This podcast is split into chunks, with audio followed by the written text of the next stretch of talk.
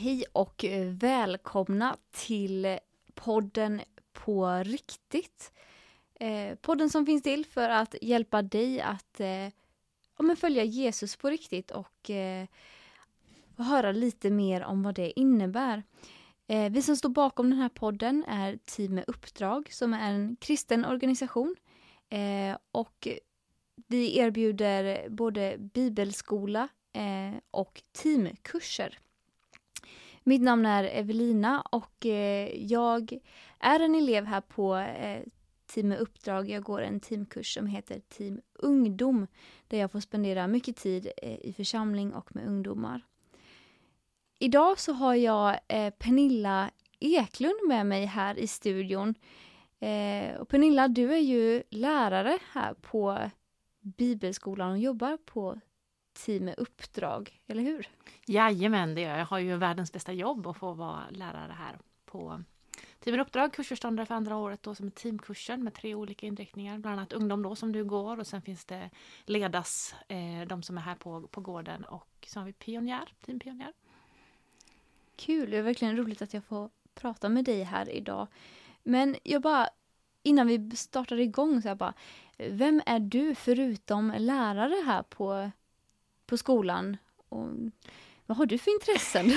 vem, vem, är jag? Den stor Ja. fråga. Jag är nämligen terapeut också så det är ju Ja. eh, en stor fråga att svara på. Men jag ska försöka hålla det kort. Framförallt så är ju min identitet att jag är Guds barn. Mm. Det är det som definierar mig. Men sen är jag gift sedan 26 år. Jag har två vuxna barn. Eh, jag driver ett eget företag som heter Soul Tools där jag också ja, men ger terapi och, och författare.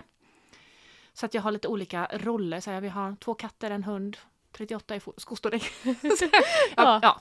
Det är jag. Det finns mycket helt enkelt till dig liksom. Ja men precis, som det är till Ja. varje människa. Jag tänker att varje människa är en berättelse. Som Mm. är, finns så mycket att upptäcka i varandra. Ja men vad kul. Eh, bara för att få lite så här ytlig information om dig så tänkte jag köra några fem snabba här. Okej. Eh, så du får vara redo. Om du måste välja, väljer du camping eller hotell? Camping. Härligt. Vi har husvagn. Ja, ja men det är fina grejer. Väljer du pannkaka eller våffla? Och jag är glutenallergiker så ofta är det ju svårt. Men Aj. våffla.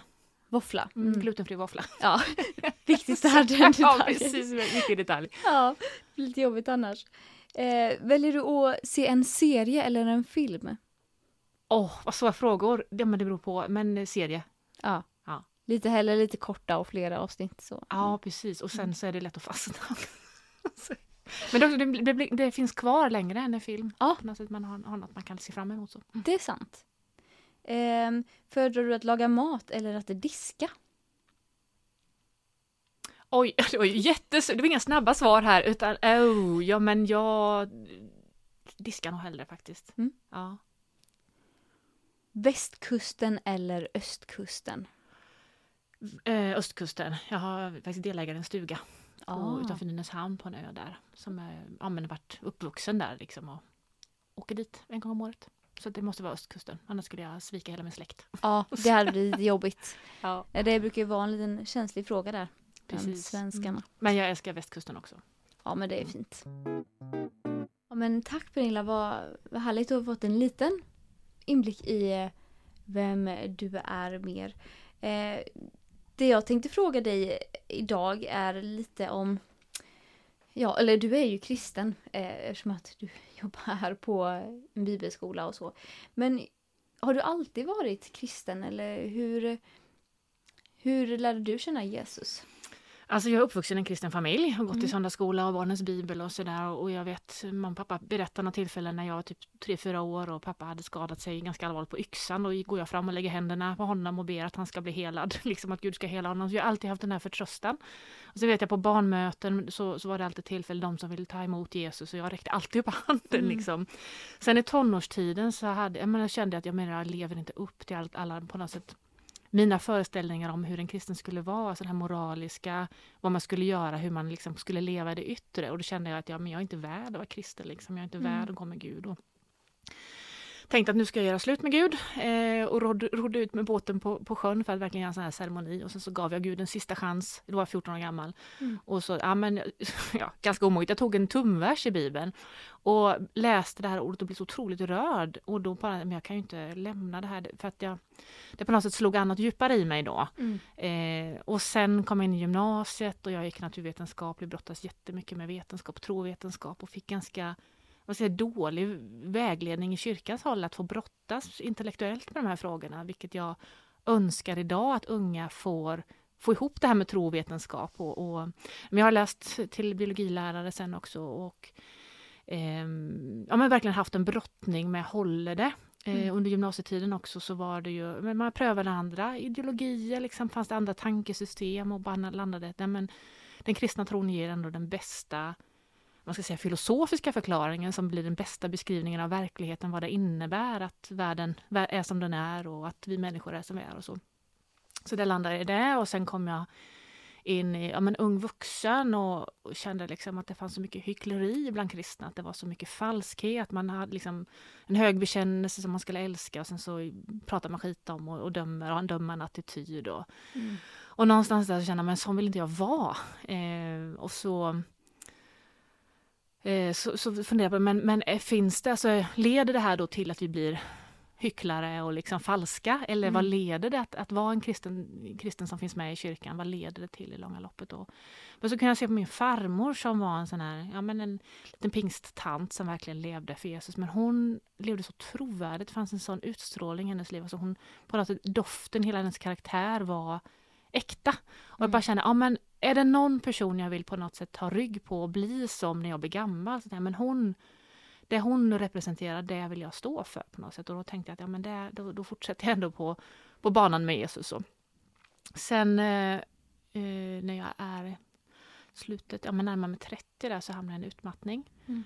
Eh, där jag inte orkade längre liksom, jobba som grundskollärare. Och där i min svaghet började Gud möta mig på ett nytt sätt. Alltså när jag, innan hade jag levt mycket att jag gjorde saker för Gud och försökte göra rätt och göra gott och allt det här som vi ska göra som är, som är bra. Men, men där när jag inte kunde det längre fick Gud börja på något sätt på riktigt få tag i mig på djupet där. Mm. Och upptäckte att eh, det fanns jättemycket sår i min själ som jag bara tryckt ner och stängt av. Mycket skam, mycket självförakt, mycket ja, men massa, massa känslomässiga behov som jag bara har på något sätt eh, hållit locket nere. Mm. Och nu välde det här plötsligt upp då och i, i det så, så lät jag Gud på något sätt komma in också i smärtan. Eh, innan hade jag på något sätt försökt klara det där själv eh, och, och göra saker för Gud men nu på något sätt när jag inte kunde det så kunde Gud börja göra saker för mig på riktigt då. Mm. Och det där var ju egentligen kanske då jag blev kristen på riktigt. Ja. Eh, för det var då jag började förändras på, på djupet inuti då och verkligen djupa erfarenheten av Guds nåd. Och det där har fortsatt Mm. eh, genom åren och jag är inte färdig än. Eh, utan varje dag så får jag på något sätt låta nedtryckta känslor komma upp inför, inför Guds ansikte och på något sätt våg- våga vara sann med Gud och Mm. inte försöka hantera allt på egen hand. Så. Mm. Så jag har läst själavård, jag har läst till terapeut och jag jobbar också med mycket samtal här på Bibelskolan i att, att hjälpa unga att våga säga välkommen till sina känslor Mm. och vara äkta med på något sätt den här sanningen, att, sanningen om vad jag känner och vad jag behöver, att det får möta Guds större sanning om mig. Att, men jag är inte det skammen säger att jag är och Gud, eh, Gud är alltid trofast, han är alltid där och att på något sätt det här mötet med Guds sanning utifrån min känslomässiga erfarenhet, mina rädslor, så händer det någonting som jag bara önskar att varje människa skulle få tag på för det gör oss friare. Mm. Mm. Lite så min story. Wow, ja det var verkligen eh, ja, mycket i, i den storyn att eh, ja, verkligen här, härligt men ändå skönt att höra liksom att så här, det har inte varit spikrakt Nej, alltid. verkligen inte. Eh, men du är ändå här idag liksom och fortfarande står du kvar eh, i din tro liksom och att ja men, ja men jag antar att det liksom har varit så för dig att Gud ändå har varit trofast även när det Mm. har varit Mm. motgångar och tvivel och allt vad det har varit liksom. Mm. Ehm, men vad skulle du säga liksom är det som ändå har varit ditt varför? Jag tänker där att ja, men där när du pratade om på båten så blev det ändå som på något sätt att du fick ett möte med Gud. Att det blev ditt varför liksom. Mm. Men har det varit lite att du har fått leta nya varför i olika tider i livet, kan man säga så? Eller lägga orden Ja, precis. dig? Va- varför? Eh, och det är ju sanningen då. Alltså att ja, men det är sant. Det är på riktigt. Det här finns. Jag kan inte förneka det. Att det är en verklighet. Att det finns en andlig verklighet. Mm. Och att Gud är verklig och på riktigt. Mm. Ja. Och om man nu skulle bara snabbt dra det till ditt liv här idag. Du sa liksom att men jag är inte färdig än och liksom hur du eh, fick möta en ny sorts nåd eh, hos Gud.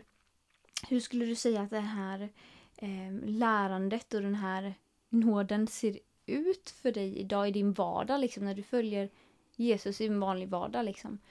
Eh, Alltså det Gud är alltid mina tankar på något sätt och, Mm. och det finns alltid en, en, eh, en längtan i med att bjuda in Gud i varje sak jag gör och, och speciellt när man brottas med att man känner sig lite orolig eller så, att, att det är så viktigt att få möta Guds närvaro där. Men bara som i morse när jag, så kände jag av lite, ja, men lite oro i, i själen, lite ja, men ångest. mm. Och att bara få tillåta det där, säga välkommen till det och att ta, Gud är där och tar emot och att jag också kan ställa frågor och ha en dialog med Gud. Och, ehm, mm. Mm. Så, så ser det ut mycket, dialogen med Gud, alltså det här bara, och ibland bara vilandet i hans närvaro. Ja.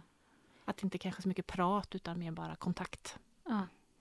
Verkligen då så att så här, ja men vardagen att det är liksom, du tillåter motgångarna att komma men att du möter dem med Gud istället för att tänka, ha en falsk, eller så här, att det blir en falsk förhoppning om att det ska vara spikrakt och bara medgång och medvind liksom för Mm. att du är med Jesus så får du istället möta motgångarna med Jesus i ryggen.